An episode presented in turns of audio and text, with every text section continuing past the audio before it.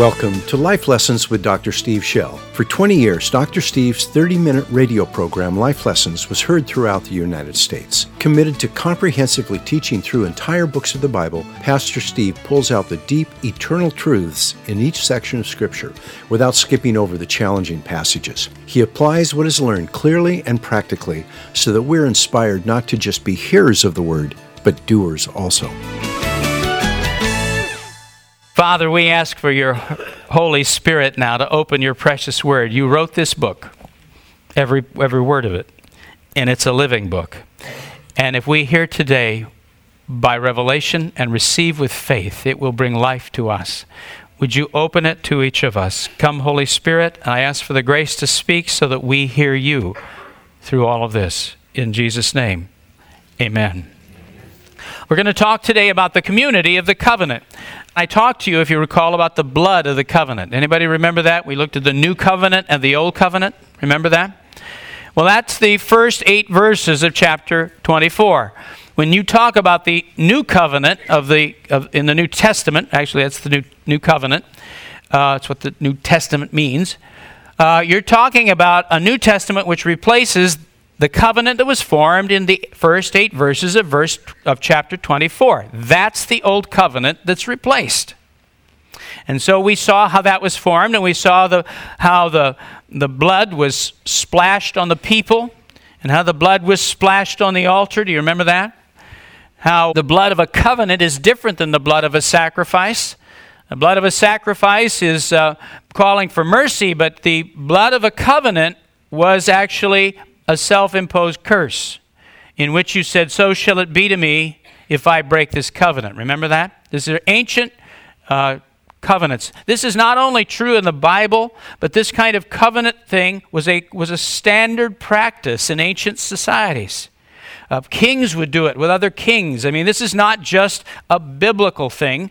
It was the way they communicated. And God took that very format and He talked to them in covenant terms. So it they all understood what I'm telling you. This is not some mystical deal. I'm just trying to take you back 3,500 years, say this is what it meant. This is what, when they did this, this is what they understood it to mean. We're going to look at only three verses today. Uh, verses 9, 10, and 11 of chapter 24, but they're very odd verses. And if you don't know what's going on, it, you, you look at that and go, What is that? And I think you'll find today that it's a great blessing, and it's actually a prophetic word to us. Uh, and yet, we need, to, we need to understand what it means. A covenant is fundamentally a commitment to a new relationship. Say it again. A covenant is fundamentally a commitment to a new relationship. Something new happens after a covenant's formed. After a covenant has been formed, a brand new relationship exists. Let me stop there for a second one of the covenant formats that we still have in modern society is the marriage. A wedding is a covenant. And you have two people stand there and, in the presence of witnesses, solemnly vow to one another to keep these promises to one another. They do it before God. God is the one who will enforce this covenant. Two people, two single people walk into that service, but by the end of the service, a new family has been formed, right? One of the, the last things that you do at, at, at the closing of, of, a, of a wedding is, is uh, I get to say, it is my privilege to introduce to you, ladies and gentlemen, Mr. and Mrs. Whatever. And we now have what was two individuals, we have a family that's been formed. And I get the privilege of introducing, or whoever's uh, officiating, of introducing a new family. This is the first time the community has seen this new family. So something brand new is formed through covenant. And it was being done here as well. Those who have taken part in the ceremony have been bonded together like members of a family. And one of the most ancient ways of expressing this new level of love and trust was to eat a meal together. So covenant ceremonies were followed by covenant meals.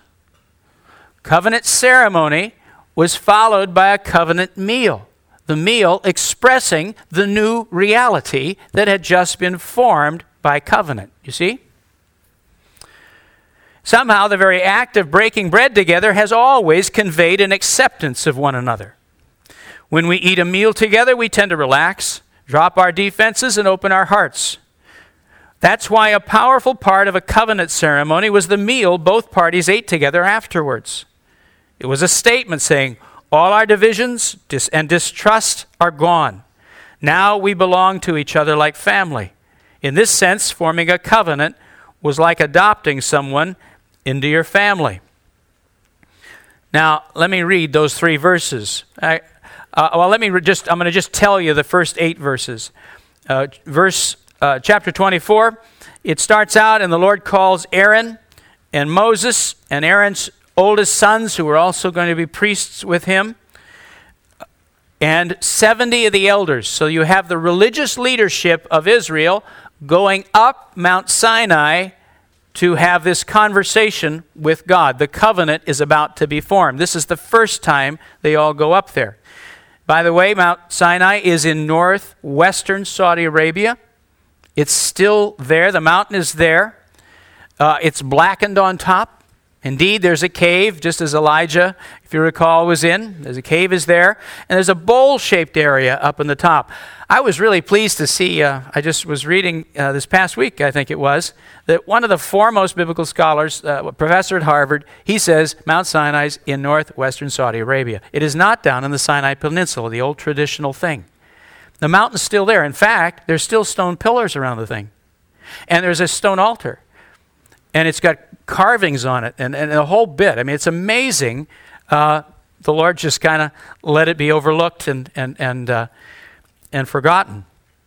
So these nobles went up into this mountain bowl, and then it says Moses was to go and he, he stepped forward alone over toward the cloud, and the Lord talked to him, and then he came back and he reported to them what the Lord had said. And he, it was be the Ten Commandments and then chapters 21, 22, and 23 of Exodus, which form what's called the, the book of the covenant. That's the heart of things. And he read it to them, and the elders of Israel all said, I'll, I'll read it the words, word for word here, chapter, verse 3 All the words which the Lord has spoken, we will do. So the religious leaders say, We'll do it. We will enter into this covenant. We will agree to live by these standards. I don't think anybody assumed that everybody be perfect, but they were committing to this to be their standards. They would be loyal to God and they would seek to fulfill those standards. So Moses then wrote down all the words. That, that's why we have them. He wrote them down. And then he built an altar with 12 pillars so that all the tribes knew they were involved in this. And then he had young men go out and sacrifice bulls. He took the blood, and half of it he sprinkled where? On the altar. The altar represented God. So God's in this covenant, two parties in this covenant. God's getting blood sprinkled on him, and the other half of the blood he put in bowls and he took and he sprinkled who? All the people. Can you imagine sprinkling two million people? I mean, you have the arms of Jose Canseco without the steroids. Man, that's a lot of sprinkling. You would, you would have tendonitis. So, anyhow, he sprinkled the whole, I suppose he had help. He sprinkled the whole nation. And what did the blood mean? So be it to me if I should break my covenant. Imagine that. God allowing that blood to be splashed on him so that he's saying, I will be destroyed if I break my word to you. Wow. And then the people saying the same. So now we have a covenant that's been formed. Here we go, verse 9. Let's see what happens next. Then Moses went up with Aaron, Nadab, and Abihu, and the 70 elders of Israel, back up, second time. They've been up the mountain, down the mountain, splashed the blood on the, on the people on the altar. Went, now they're back up on the top of the mountain. Verse 10 And they saw the God of Israel, and under his feet there appeared to be a pavement of sapphire, as clear as the sky itself. Yet he did not stretch out his hand against the nobles of the sons of Israel. He didn't kill them for being in his presence. And they saw God, and then what did they do? Ate and drank. Now, what are they having? A picnic? What is going on? Isn't that strange? I mean, if, if we didn't understand what, what these, these things meant, it, it looks really weird. They're up on the mountain, they see God, and they, they eat and drink. What is this? Now that I've told you some of this, what do you think they were doing? They were having a fellowship meal. This is part of the covenant. The covenant's been formed. They're now back up the mountain, and in the presence of the Lord, they are celebrating a new spiritual family. God is their father. They are his people. They were the descendants of Abraham physically, but they are now a spiritual family in covenant with the living God, and they celebrate it and honor it by eating together in the Lord's presence. At first glance, the passage we're reading today seems odd and out of place. What are these elders doing at the top of Mount Sinai, eating and drinking before God? But once we recognize this to be a normal part of ancient covenant ceremonies, we discover a profound spiritual statement is being made. A new spiritual family has been formed with God as its father. He has adopted Israel and committed to love them. And they have committed to love and be loyal to Him as well as to one another. So, this strange meal on the mountain suddenly becomes a prophetic voice calling us today as the people of a new covenant to be the family of God. Let me ask the obvious question. If the old covenant produced a spiritual family, if it brought a new spiritual entity into being in which people were, were in, in a deep fellowship with God and with one another, remember the Ten Commandments? The first four commandments taught us how to love who? Second six commandments teach us how to love who? one another. They stood there and swore they would love God with all their heart and their neighbor as their, themselves. You see, it's, a, it's horizontal and it's vertical. This new relationship is with God and with one another. There's a family formed. If the old covenant would form a family like that, how much more? What kind of family would the new covenant form? Today, this table, we're going to drink the cup of the new covenant. You and I, through Jesus Christ, are people of a new covenant, a better covenant, a, more a, a vastly more remarkable covenant.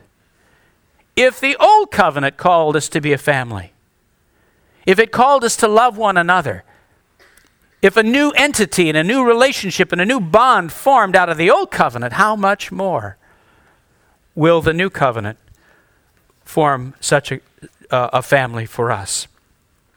What did they see when they were on the mountain? Well, they saw the Lord Himself standing or maybe sitting on a throne on clear pavement. I'm not going to take time to, to develop it at all. I give you some verses if you're interested about that clear pavement. The interesting thing, particularly, is that you will one day stand on it. I'll show you later on a, a, prophetic picture of the future, and you'll be there. You're just there off to the right. And you'll be there standing on that, in that case, it's called the Sea of Glass. He'll be standing on that pavement. Who was it that they saw there? You know, John 1:18 says, "No one has seen God at any time." Now, does that seem like a little conflict here? No one has seen God at any time, and here they are looking at him. And how do you put those things together? Well, John really goes on and answers it with the rest of the verse. He says, No one has seen God at any time. The only begotten God, who is in the bosom of the Father, he has, actually in the Greek, declared him. He has declared him. People, we have never, the, humans have never seen the Father. He's spirit. But the person through whom this earth has always been communicated with, that's why he's called the Word, the Logos. The one who has always been the speaker, the communicator with planet Earth, has been the only begotten God, the Son. And so, who is it? Tell me, who is it on that throne, on that, on that pavement like jasper? It's the pre incarnate Jesus Christ. In that glory, imagine that. Glory so powerful that later on Moses will ask to see it without any limits, and God says, I can't do that. Uh, Lord Jesus says, I can't do that. I'll kill you, I'll fry you like a bug if, if I were to do that. He says, What I can do is I'll put you in the little crevice of a rock here, and I'll cover you with my hand, and you can peek as I pass by and see, uh, see my, the back of me, but I won't let you. I mean, if you saw my face, it'll kill you right now. You can't, you can't handle it. That person, now picture this, that person, Yahweh of hosts, became conceived in a woman's womb in Galilee and was born a man and allowed us to tear his beard out and to spit on him and to pummel his face and to tear the skin off his back and hang him on a cross. When you realize who it was they crucified, it'll take the air out of you. I was just reading, one of you gave me an article on the Shroud of Turin. I mentioned that I believe it's authentic, and indeed it's being proved out to be so uh, at every turn. But one of the things that broke my heart in this article that you gave me is they, they mentioned how doctors were examining the shroud. And uh, one comment was that it appears that the nose was broken free from his face. So he was beaten so badly in the face that they literally broke his nose free. This Lord that's sitting on that throne on the pavement of, of uh, like jasper, clear, there's some clear translucent material in heaven, with the glory of heaven about him, became one of us. He who was, had the blood splashed on him, who had a right to take our take us and cast us into hell and destroy us forever, who had a right to destroy these people who violated his covenant so flagrantly, rather than send us to hell, he became one of us and allowed our punishment to come on him. He bore it all so that he could save some. He won't save everybody. Not everybody by any means is going to heaven. In fact, he says, narrow is the way, and few are they that find it. But he would save some, and his great love, his great heart is such that it's worth it to have you. And so he endures all the suffering and evil that he sees left and right, day by day and moment by moment. He endures it all because having you is worth it to him. They ate and drank in the Lord's presence probably a peace offering. Why did, what did it mean? Well, a new covenant community had been formed. The descendants of Abraham were now bonded into a spiritual family with God as its father. I want to take you forward now. Would you turn to cha- uh, Luke chapter 22?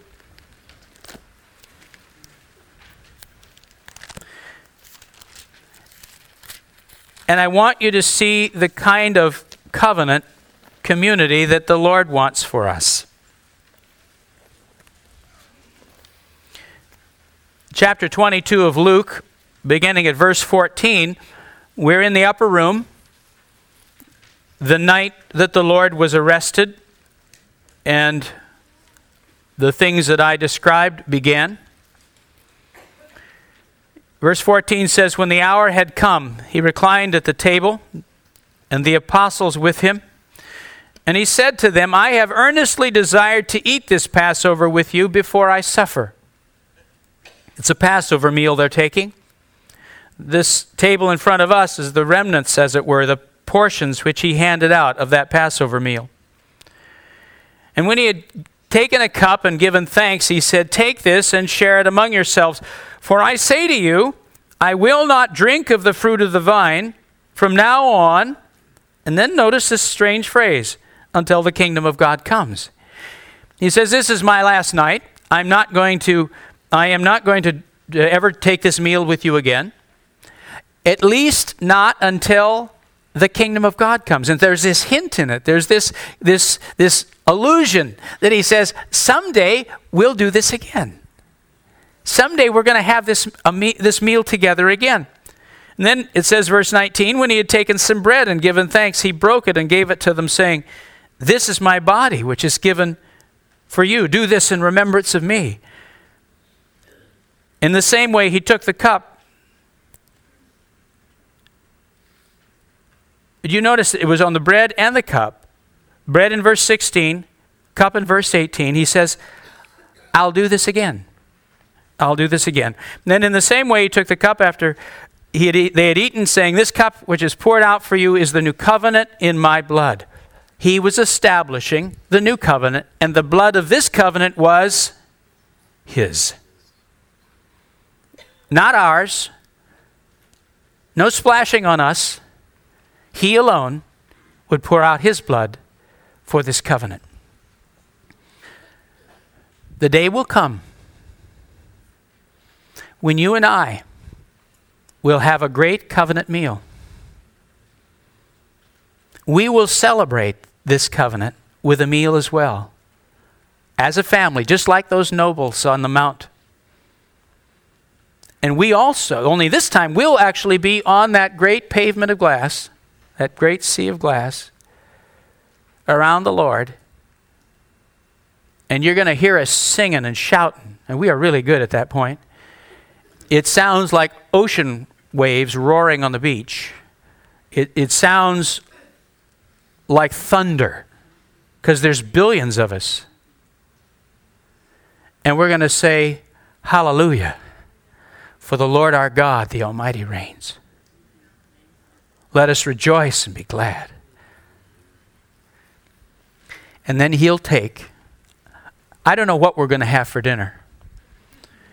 But I know part of it'll be he'll take the bread with those hands that the Father's allowed the scars to remain, and he'll break that bread, and he'll pass it to us, and he'll say, Take, eat.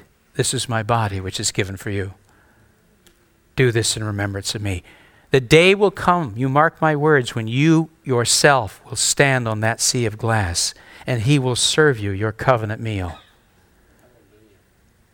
For you are a family, a new family. And it's called the marriage supper of the Lamb. We have been formed into such a bond as a husband and wife become one flesh. We're his body, he's our head. We are joined to him. And now the Lord will be joined to his body forever.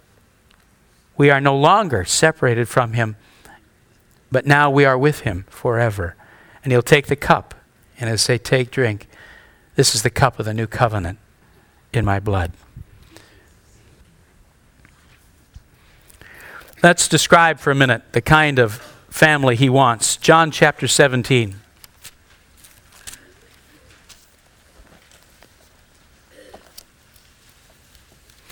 This chapter is called the high priestly prayer, and the Lord is praying really privately to the Father, but he did it so they could hear. And thank heavens, John wrote it down.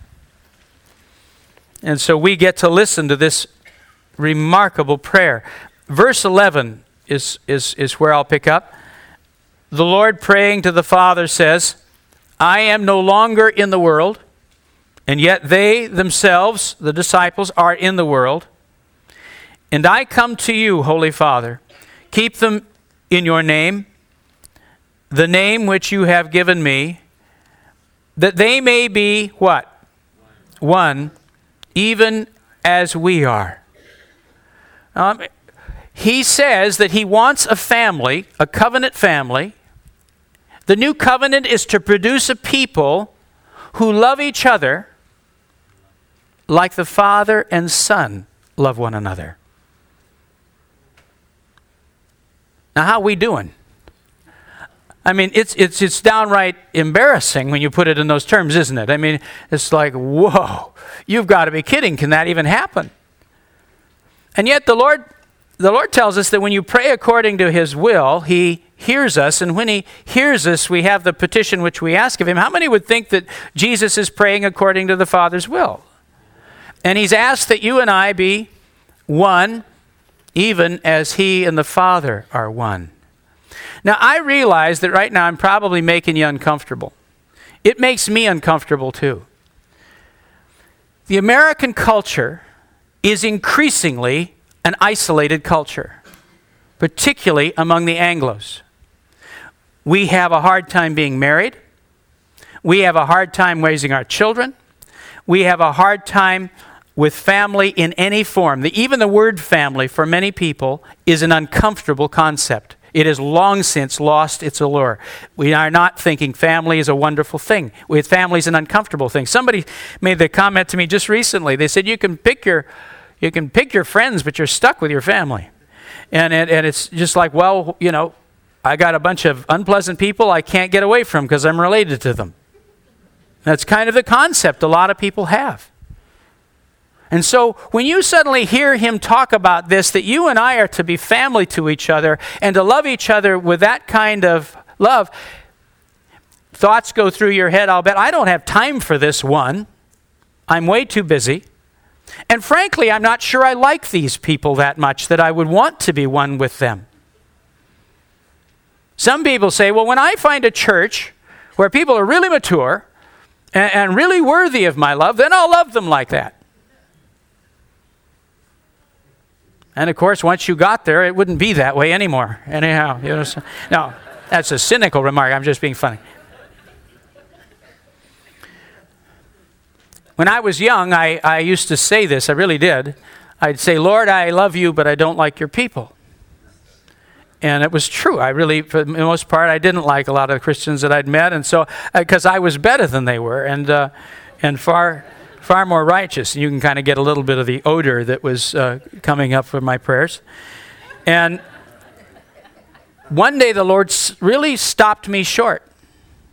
And it was, it was not audible, but it was one of those words that was prophetic and right to me, and I was stopped in my tracks. I knew He was talking to me. And I, in the middle of one of those statements, He said, I don't ever want to hear that again. He said, I, I don't think it's funny.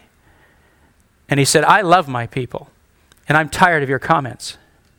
And it was right there. I, I, I got the point.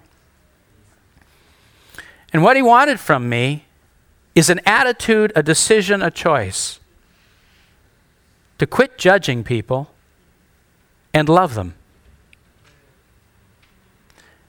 Some of us will say, Pastor, I have been hurt by Christians. Oh, tell me about it. I'm so sorry.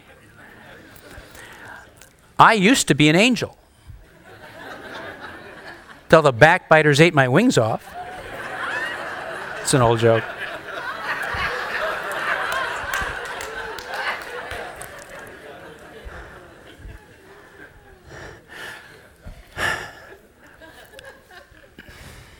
It's a decision.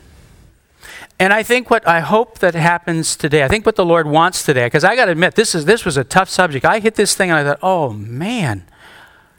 I, I realized I hardly understood it. I feel like the Lord just wants to sort of rain onto our hearts and soften us. And it's not a matter of scolding or pushing or any kind of thing like that. It's a, de- it's a decision every one of us will make where we simply decide to love.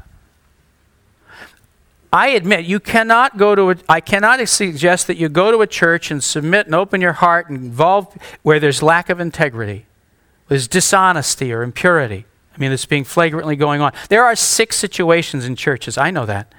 And I would encourage you to flee those. But not, that isn't fair to say that every church is like that. They aren't by any means. And you can, if you're critical, find something wrong with any group you go to. If you don't, I will. I'll help you, you know? And I'll tell you what's wrong with them. I'll tell you what's wrong with them. Actually, I won't, but I mean, you can find a strong point and find a weak point in anybody you find. And so finally, it comes this point where you decide to settle down and simply love because the kind of and I'll use the word koinonia, and I'll explain it a little later, but it means that family love, that He's what He wants for us. That has to get worked out with real people, with live people. You can't say, well, I'm, I'm part of the body of Christ, universal. Yeah, we'll give you, you know, what do you want? A uh, you're like a space cadet or something when you talk like that. Want a decoder ring or what? Now, if you're going to be part of the church, If you're going to be part of the body of Christ, it means you get in and you mix it up with other Christians. In situations that are small enough for you to know them and them to know you, to pray for you, to, for you to pray for them, to find out their weaknesses and them to find out yours. And some of us feel, well, if they won't like me if they get to know me. If we're really Christians, yes, we will. We choose to overlook those things and to be patient with each other. It's not about what do I get out of it. Some people won't go to a meeting if they aren't going to get something out of it. Now, is that American or what? It's like you're buying a product. The church is not a product, it's not a religious theater. The church is you being called into the new covenant and me being called into the new covenant as a family. And I love the Lord and I worship the Lord and I grow in the Lord and I get fed by the Lord. But I'm also called on the horizontal to love and give and serve. And a great deal of my development as a Christian comes by being with people learning to forgive, learning to be patient, learning to wait, learning to serve, washing feet. That's where a lot of the growth comes.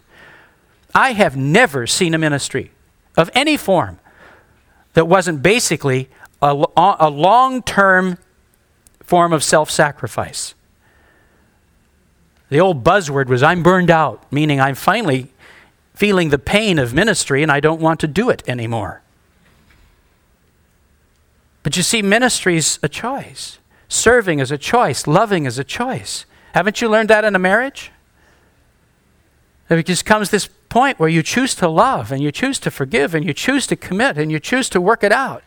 You choose to do whatever you have to. And then God forms his family. So here's the Lord saying, I want my people to love one another as Father, you and I have loved each other. In other words, the, the very th- heart of the Trinity, of the Father, Son, and Holy Spirit, that great love affair of heaven, is to be extended right into the people of God. Look over at verse 20 of chapter 17 there. He goes on, he says, I do not ask on behalf of these alone, just the 12, but for those also in Federal Way, Washington in the year 2005 who believe in me through their word, that they may all be one, even as you, Father, are in me and I in you, that they also may be in us, so that the world may believe that you sent me. He says, when, when the world sees this kind of love, they will believe that I am the Son of God, that I have been resurrected from the dead. They'll know something miraculous has taken place. The world doesn't offer that kind of love, does it? They're friendly, they're polite, but they're always trying to sell you something. Somebody comes up and does something nice for you, and you're waiting for the pitch. We've got a free vacation to the Caribbean. What's in it for me? You know, I mean, and you're immediately going, get away from me. Because you know perfectly well they're not giving you something. If they had something that there was value, they'd keep it for themselves. They don't like you, they want your stuff. And so that's the way the world relates. And so when people suddenly come along and function with true love, it stymies people's arguments. It stymies, it, it fuzzes their minds. They don't know what to do with it. One of the things I've noticed each summer, we have these summer missions. It's kind of like Extreme Makeover Church Edition. Well, we, we go to a church and we we do that kind of thing. I mean, it's literally very close to, you know, on, on our level of what you see with that home edition. And hardly a summer has passed, but what we get a big write up in the local paper. Now, we never put out press releases or talk to anybody. We never even want it. I don't know how they find out we're there. But summer after summer, bingo, there comes a local paper's reporter. And they're interviewing everybody, and then usually it was big deal, pictures and all this stuff in the paper.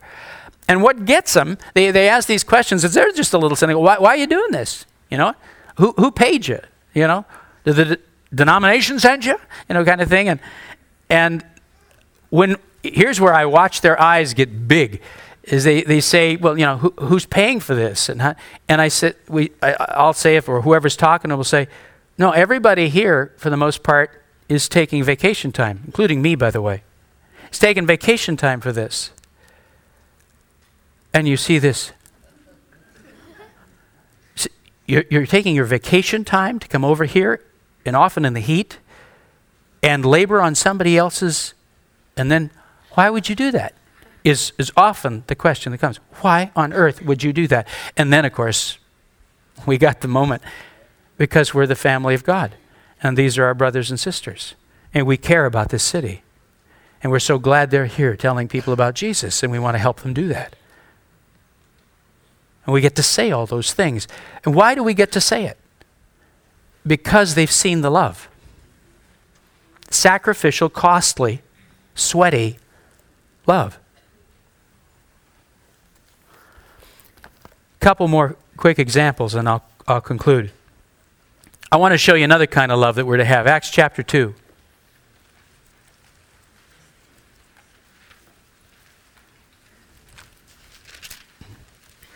Verse 41. This is the brand new church. This is his, his, his covenant community, his family. And on the very day of Pentecost, when Peter's preached, this is what happens. Verse 41. So then, those who had received his word, that'd be Peter's, were baptized, and that day there were added about 3,000 souls. First day out, 3,000 believers. And they were continually devoting themselves to the apostles' teaching and to fellowship, the words koinonia, having together in common on a practical level like a family, caring for each other's practical needs like family members do. That's what the word means. To the breaking of bread, meaning they ate together, and to prayer. Everyone kept feeling a sense of awe, and many wonders and signs were taking place through the apostles. That would be out in the portico of Solomon. The church would gather out in the temple area. There's a huge stone court, and thousands of people would gather. Peter, Andrew, James, and John, somebody be preaching. And then people would hear this, and, and uh, they'd start praying for the sick, and miracles would happen. And then they'd give an altar call, and people get saved out there in that big portico of Solomon. And then afterwards, all the, the Christians would say to people around them, Come to my home. Come. And they would come and have dinner in all the many homes. So thousands of people would break into these little groups in homes, and there they would talk about what they'd heard the apostles teaching, and they would care for one another's practical needs. If they were poor or, or, or needed something, Christians were so family that they were, in some cases, selling stuff so that they could have the money to care for their poor brethren and sister. now they were family, and so if you're in need, I'm going to care for you. And they were, they were eating together and praying together. Verse 44 describes what I've just said. All those who believed were together and had all things in common.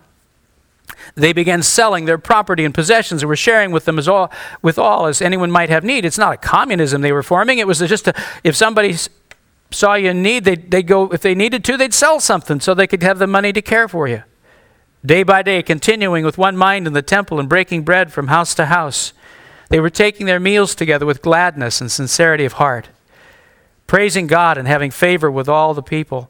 The Lord was adding to their number day by day those who were being saved. It was just like a vortex. People were just getting drawn into this love like crazy. You hardly had to do anything. Just take care of them because they saw such love. And the last one, Revelation chapter 19.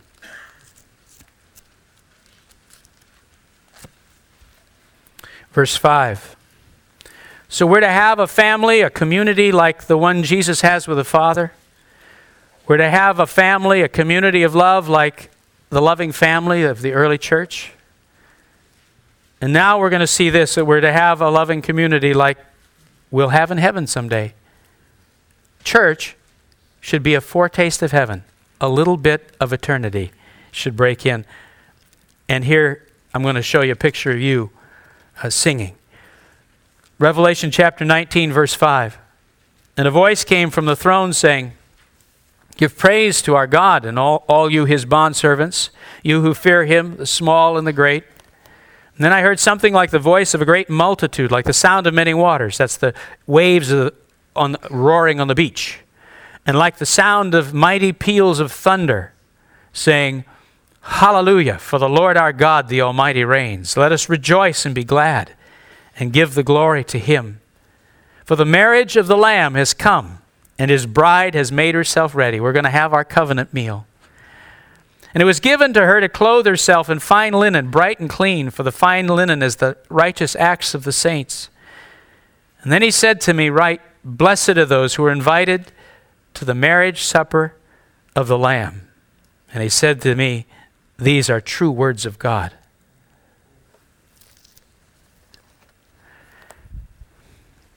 In heaven, we're going to have all the time in the world for each other. No more sin, no more lying, no more injury. We'll have a love for one another that is just amazing. But He wants us to have that beginning now. He wants that to break into this planet. And the table that we're about to have to eat from is the table of the new covenant. Inviting us not only to have our sins forgiven, and to stay in relationship with God, but it's also inviting us to love one another as He has loved us. And for that to happen, we must lay aside excuses, remove barriers, schedule time, be patient with the weaknesses of others, forsake our self sufficiency, and submit to being a member of the family of God. The Old Covenant called Israel to be a spiritual family. How much more has the New Covenant called us to be the family of God? Not talking about formal membership in anything. It's talking about opening our hearts to one another. Thanks for listening. If you like this podcast, please click the like button, subscribe, and share it with a friend. For more information, just head to our website, lifelessonspublishing.com. That's lifelessonspublishing.com. There you'll be able to order many of the books Pastor Steve has written.